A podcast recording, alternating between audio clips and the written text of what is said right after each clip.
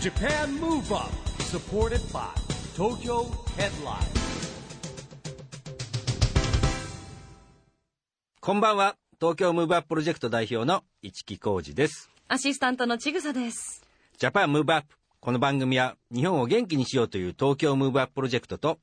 岡山ムーブアッププロジェクトが連携してラジオで日本を元気にしようというプログラムです。また、フリーペーパー東京ヘッドライン、岡山ムーブアップとも連動して、いろいろな角度から日本を盛り上げていきます。さあ、市木さん。はい。今、結構ね、もう、ザ・業界人という感じがいたしますけれども、小さい時からやっぱり芸能界には憧れがあったんですかいや、僕はね、小さい頃やっぱプロ野球選手でしょ。小学生の頃。え中島茂雄とそかんね。な王道王さなんに憧れて純粋な夢を持ってた時代があったんあでりすましたね。あとね、まあ笑われちゃうんですけど、総理大臣になりたいなとかね。ああ、でもそれはまだ今でも、ちょっといや、総理思っ大て臣らはっしちゃょっると。難しい国会議員とかね。うーんいろんななんなきゃいけないんですけど、ちぐささんはいや、やっぱ女子はちっちゃい時はみんなアイドルとか女優さんに一度はなりたいですよね。あー。あ、じゃあ夢叶えたんですかね。残念ながら叶うことはなかったですけれども、まあでもやっぱりね、そういう方たちからたくさん元気ってもらえますものそうねで。すね。はい。まあ、まさにこの番組では毎回日本を元気にしてくれるゲストをお呼びしているんですが、今夜はそんな芸能人の方々がたくさん所属している芸能事務所、いホリプロの社長、堀義隆さんにお越しいただきます。はい。ホリプロといえばですね、はい。すごくいろんな人いますよね。和田アキ子さんでしょねえ綾瀬はるかさん、はい松山ケンイチさんからね、えーサマーズとかですね、西川綾子さん、それからね、ミュージシャン、俳優、芸人、文化人からスポーツマン、あの、この番組にも出てもらった、大林素子さんバレーボール、はい。それからね、水内武さんサッカえー、ーお二人ともホリプロ所属です。そうでいらっしゃるんですね。あらゆるジゃャンルのね、方がいるんですようね。ーん。でね、そんな堀さんはですね、まあ、堀プロのですね、創業者の、お堀武夫さんのご子息なんですけれども、最初はね、日本放送に入社して働いたんですよ。ラジオマンでいらっしゃるラジオマンだったんですへよ。えはい。で、それからですね、2002年にですね、なんと36歳の若さで社長に就任されたと。はい。私の3年後かと思うと、はい すごい。まあ、今、あの、47歳。ええ42歳はあ、そうでいらっしゃるんですね。じゃあいろいろと過去のことから現在未来のことまで今日はお伺いしてまいりましょう。この後はいよいよ堀義隆さんのご登場です。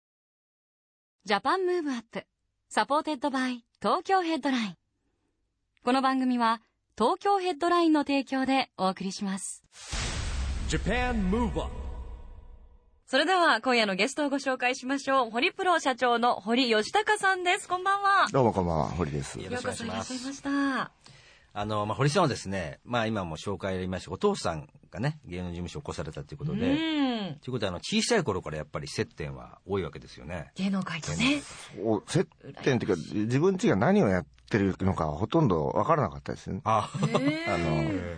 なんで家にえータレントさんがいっぱい来るのかとか。 なるほど、あテレビに出てる人がなんで家にそうですね。あーでもなそんな小さい頃なんか思い出てありますなんかこれってそうですね、あの、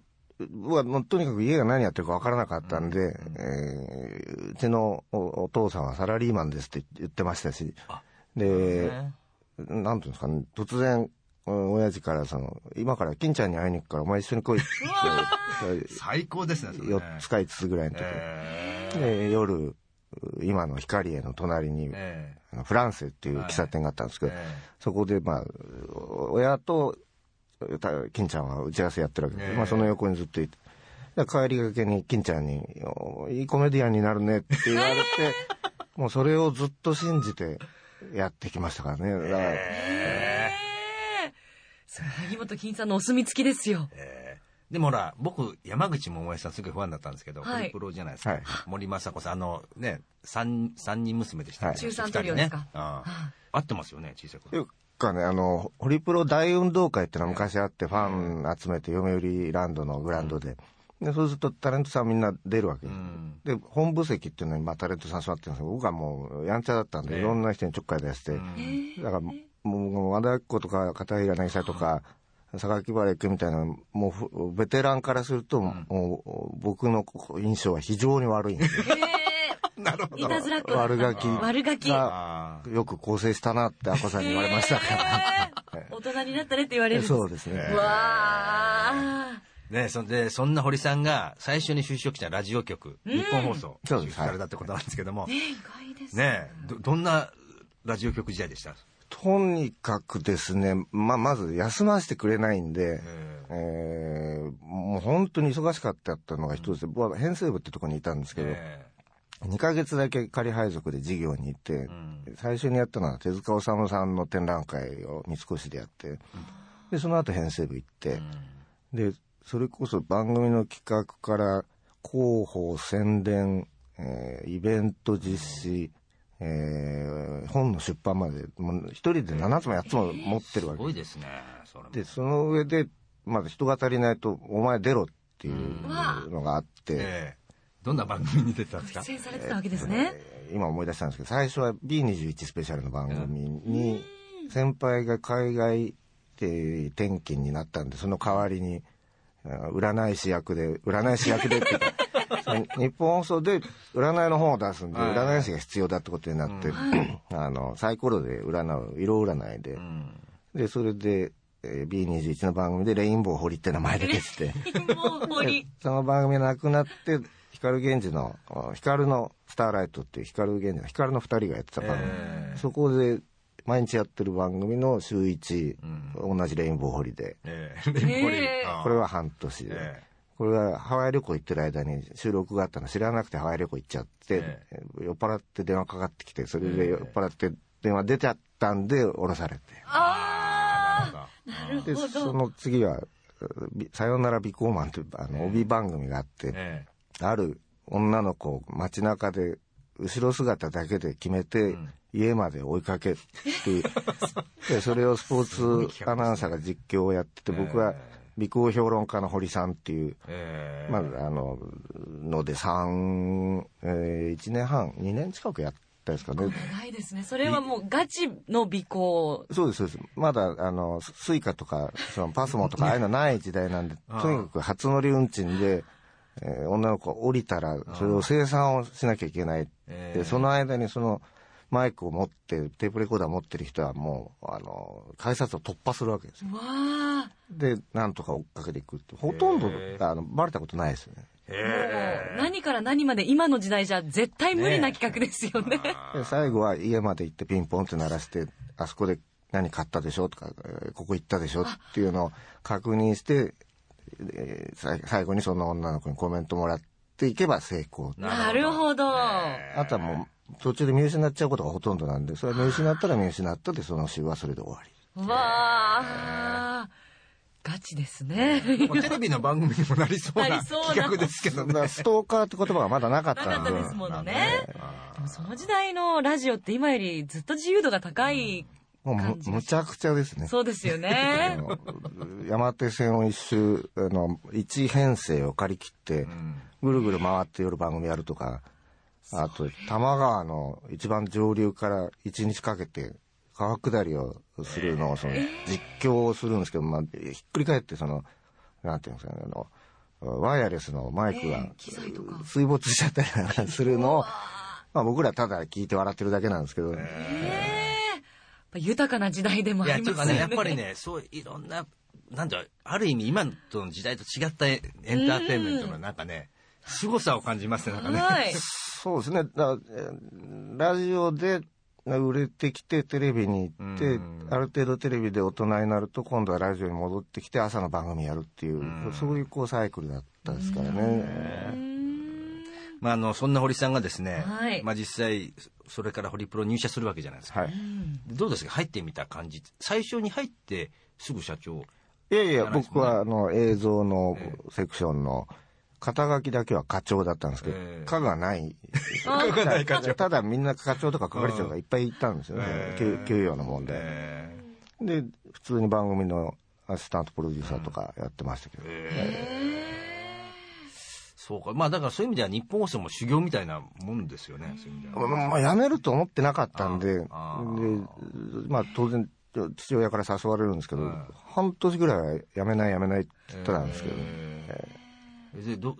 あれですか何をきっかけにやめないいやじゃあいっかみたいに気持ちのな変った化。タイミングってあるんですか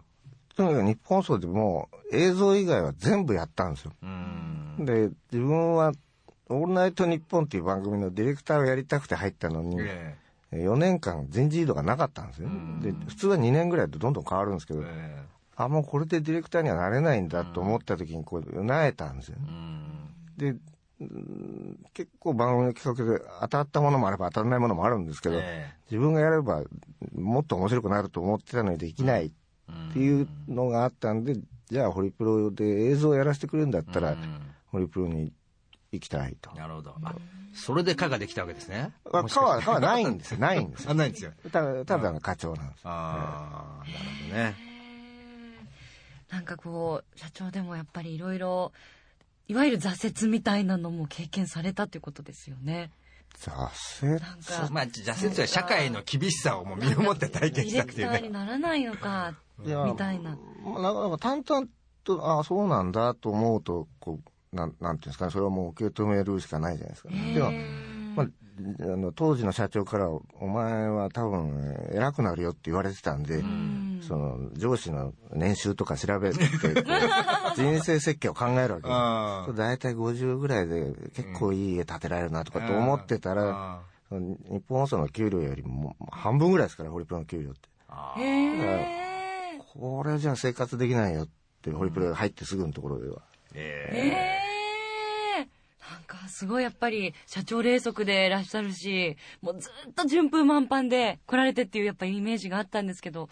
なんか逆にすごく素敵に感じますね。まあジュニアですからね、あの、どうせバカだろうとみんな思ってるんで、ハードルが低いんですよ。えいいやいややいやいやいや、そんな逆にね、でもプレッシャーもおありになったと思うんですけど、やっぱお父様を継がれるっていうのは。つ継ぐとかっていうよりも、じゃあ、今度人事異動があるから、えーはい、あなた会長、あなた副会長、あなた社長って言われて、ああ、そうですかって感じですよ。へえ。なんかねそんな堀さんがホリプロに入ってね内部組織改革とかあの、えー選考方法採用試験をね採用試験はいえー変えられたっていうのどどんな風に最初のうちは普通にあの他の会社みたいに試験やって普通に面接やってだんだん部長面接やって役員面接みたいなことやってたんですけど面白くないんですよ。でもう明らかに面接の達人を読んできた回答がいっぱいあるのに途中で気がつくんですよね。なるほどなる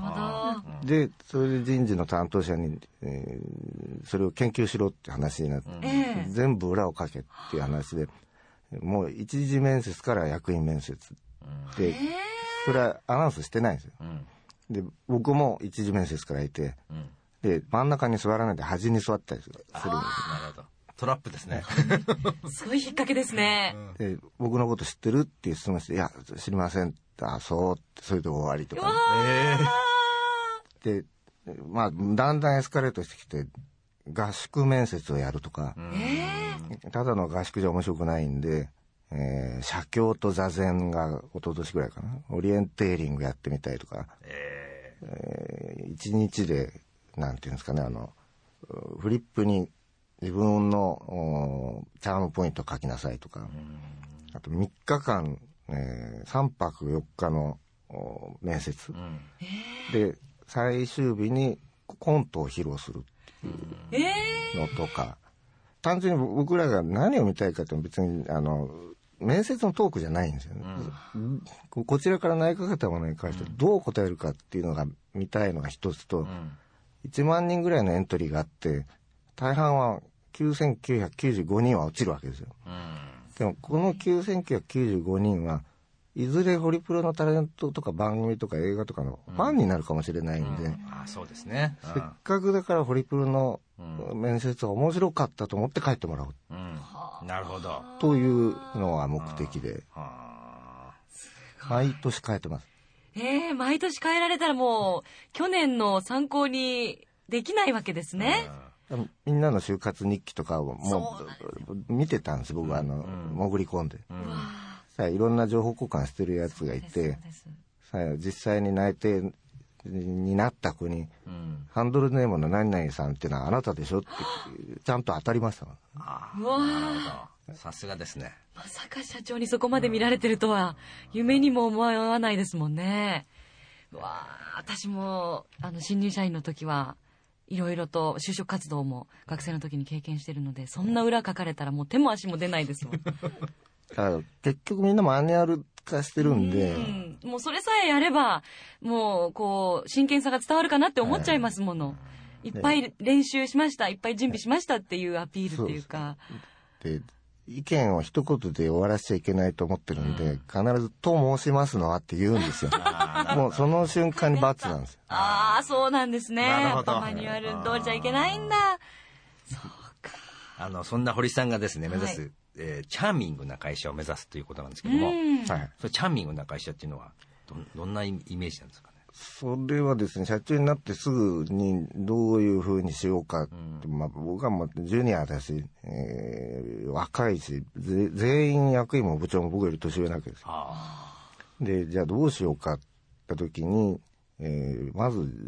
自分たちはチャチャーミングな人を外にだ、世の中に出してる。で、チャーミングな人を育てるには自分もチャーミングじゃなきゃいけないと面白くなきゃいけないし魅力的でなきゃいけないし、ただ根垢とか根暗とかそういうことじゃないんです、もうう無口な人でもいいから一言や言ったことが結構面白いとかそれはまといてるとか、そういう人が集まればみん面白い会社だと思って人が勝手に集まってくる、勝手に集まってくればそこで雑談ができて、それがまた世の中に出ていくだからチャーミングな人がいるとチャーミングな人が集まってきてチャーミングな会社になります、そうすれば営業に行かなくても済むでしょっていう、あ、なるほどね。確かにクラスの中でも人気ある子の周りには勝手に人が寄ってきますもんね。そうなんですよだから無口な人でも集まってくる人のところにいれば、ポロッと言った一言とかでこう動けるじゃないですか、動けます確かに。いやー、奥が深いですね。ねえ。なるほあの、このジャパンムーブアップっていう番組はですね、まあ、ラジオで日本を元気にしようということでやってるんですけれども、まあ、堀さんから見てですね、日本を元気にする、うー堀プラン、堀アイディアって何かありますか ね。まあ、僕はまあまずラジオマンなんで、まあまあ、あの日本を元気にするのにラジオが元気 になれとまずそうもう毎旅言ってるんですね、でやっぱりこう聞いてくれてる人とか、まあ、もう多分オリンピックが来るとか、えいろんなところで日本を元気にっていう、まあ、スローガンは出るんですけど、それは自分が元気じゃないと、うん、でとにかくこう僕はもうあのこういう立場じゃなくても常に喋り倒してたわけですよ、えうん。うまくないし喋るのは、でそれで相手がおこいつ面白いなと思ったら少なくとも最低一人は笑うわけですよああ、そうですね。うでんそれがこう国際的なオリンピックみたいなのがあると、もう世界中が喜ぶわけじゃないですか、でそのためにやっぱり自分の街のの商店街とか、すぐそばに面白いことは山ほどあるんですよ、で今日は面白いことないねとか最近面白いことあるって聞く人がうちの芸能界にも多いんですけど面白がろうと思ったら自分の家でも街でも必ず面白いんですよで面白いと思ったらもうとにかく伝えまくるんですよねでそれはあの国が何かしてくれるとか、あー自治体が何とかしてくれるとかってそういうことじゃなくて自分はここの街は面白いぞって人がどんどん広がっていけば、日本は面白いよねってじゃあ面白いんだったら伝えたいじゃないって、まあ、僕らの仕事ってのは自分が感動したことを人に伝えるでそこにまあうん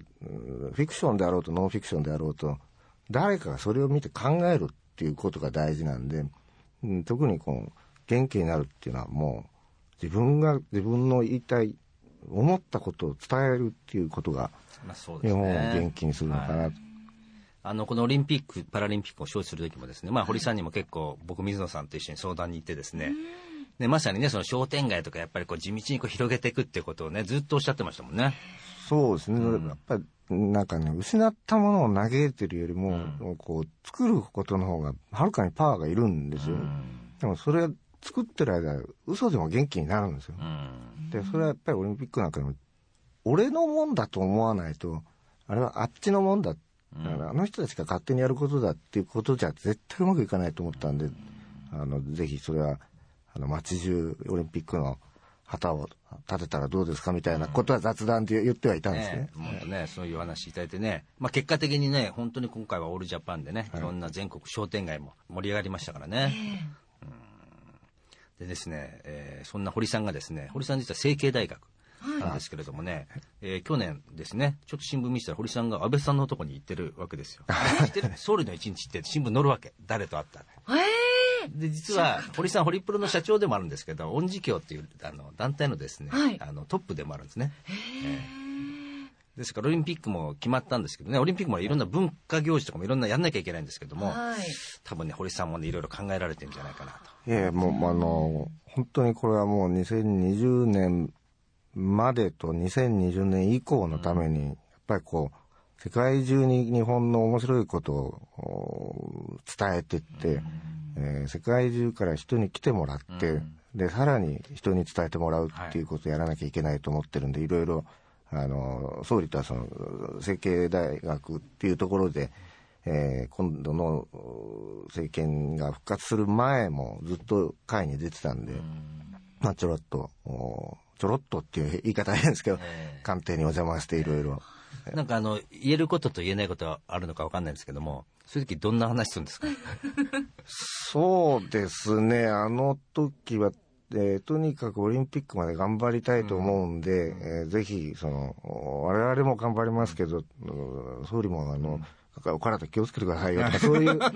あ話ですよね。えまあ一応ね大学の先輩後輩でございますからね。えー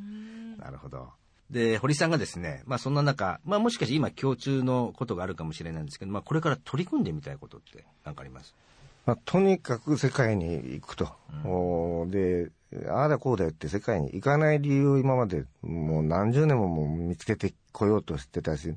とにかくこの20年ぐらいは、その、韓流ブーム、うんぬんっていうのはもう政府の会議でっても、とにかく反省ばっかりなんですよ。で、いつまで反省するんですかって僕が会議で言ったこともあるんですけど、もう反省するより、とりあえず向こうを傷つけてでも海外出ていこうっていうので、まあ、あー外国で舞台やったり、えー映画を、まあ、作ろうとしたりとかっていうことを、もうとにかくこれからやっていこうと。まあ、うちのうん会社だけじゃなくて、日本のエンターテインメント全体でこう、とにかく外国の人が好きなもの、好きそうなものをどんどん開拓していこうっていうことを、おーやってますね。もやっぱ日本のエンターテインメントってやっぱりかなりレベル高いですよねじ実はね実はって言い方変ですけどう世界一だと思いますよ。表現は自由だし、えーこれがねどんどんどん広がることによってやっぱりね、まあ、オリンピックも来ますけど日本っていうのをねよりいろんな世界で知ってほしいですよねそうですよね。もう面白さを伝えるという先ほどおっしゃってた点に関してもオリンピック・パラリンピック最高のチャンスですもんそうでね。すよもう最高で最大で最後のチャンスだっていうぐらいの、もう世界中の人が見てくれるところで、もう、なんていうんですかね、その伝統文化も大事なんですけど、新しくて、誰も見たことがなくてびっくりするようなものを見せるっていうのはもう、あれは最大のチャンスですね。そうですよね。本当にね、堀さんなんかね、大変な、もう毎日だから、所属の人も多いですけども、まあ、いろんなジャンルの仕事してるじゃないですか。はいもう常に現場でええ、多分、もう掛け、なんだ、掛け持ちというか、あもうすごいですよね。もうこう行動を見てると、ええ本当にね、体大丈夫かなっていうぐらい。ええまあシェイクスピアからお笑いまでっていう。ええ本当ですよね。切り替えも大変そうです切り替ね。えも大変現場ですよね現場で。まあ体もそうですから、切り替えも大変ですよね。あの切り替わらない時もあるんですよだ からどうしても笑えないとかね。あーええそうですよね。ねえシェイクスピアの気持ちでバラエティーに行ってしまう時も。あのシェイクスピアの方が面白いんですよ。面白い時は。で、お笑いの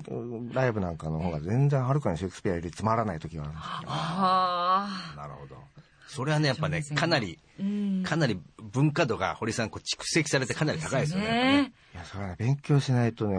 外国の人と話にならないんですよ。ああ、なるほど。あーそうですよね。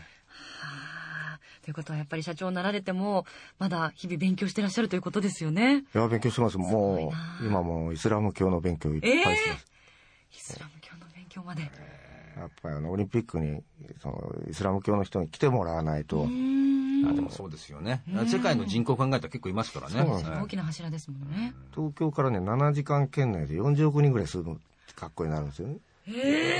40億。でインドも中国も、インドネシアも全部いる。ああ、まあそうですね。あでイスラム教とかね、8億人か9億人ぐらいいるはずなんですよ。ああ、こうやってもうスラスラ数字が出てくるっていうのもすごいですよね。しっかり頭に入ってらっしゃる。さすがでございます。さあ、この番組は岡山でも実はオンエアされているんですが、えー堀社長から岡山のリスナーの方に元気になるメッセージがいただければと思うんですが、あの、岡山、正直そんなに行ったことないんですけど、うちにも百瀬美咲って女の子は岡山の出身で、えーサッカーのファジアーノ岡山っていうのを特命 PR 部のマネージャーっていうのをやってます。 そのぐらいしか接点はないんですけど、一回だけ、あの、瀬戸、JFE 瀬戸内海ゴルフクラブっていうところで、ゴルフやったことがあります。水のオープンをやったところなんですけど、あの全英オープンのコースみたいにもう、なんていうか、ブッシュがすごい高くて、素晴らしいコースなんです。でも当日土砂降りで、もうバンカーも全部池になる。残念ですね。じゃあリベンジしないとですね。そうはい。まあ一回ね、 お伺いしたいと思います。足を運んでいただきましょう。今夜は本当にどうもありがとうございました。ありがとうございました貴重なお話たくさん伺いましたね。今夜のゲストは、堀プロ社長、堀吉高さんでした。ありがとうございました。どうもありがとうございました。た。Japan Move Up, Move Up. 今日は、ホリプロの社長、堀吉高さんに来てもらいましたけども、はい。まあ、元気のヒントは見つかりましたかっていうか、面白かったですね。面白かはいったですね。貴重なお話でしたし、本当なんか、ラジオがお好きなんだなっていうのも感じましたね、さすまがあ、ララジジオオマン。局でね、働いてたぐらいですからね。ね。あの、決してすごくいつもにこやかで、身振り手振り話されるっていうタイプじゃないじゃないですか。そうですねだけあど、すごくチャーミングなんですよね。まあ、安定感があるといううか、ん。でもね、かなりハードな生活してますからね。ですよ本当に。ね。いろんなご経験もされてますしね。はいはい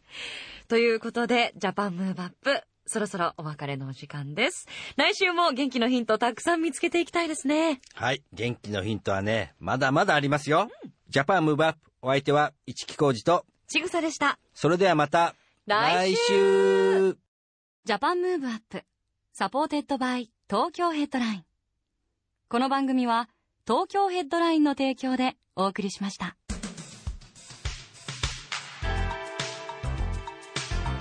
Japan Move Up.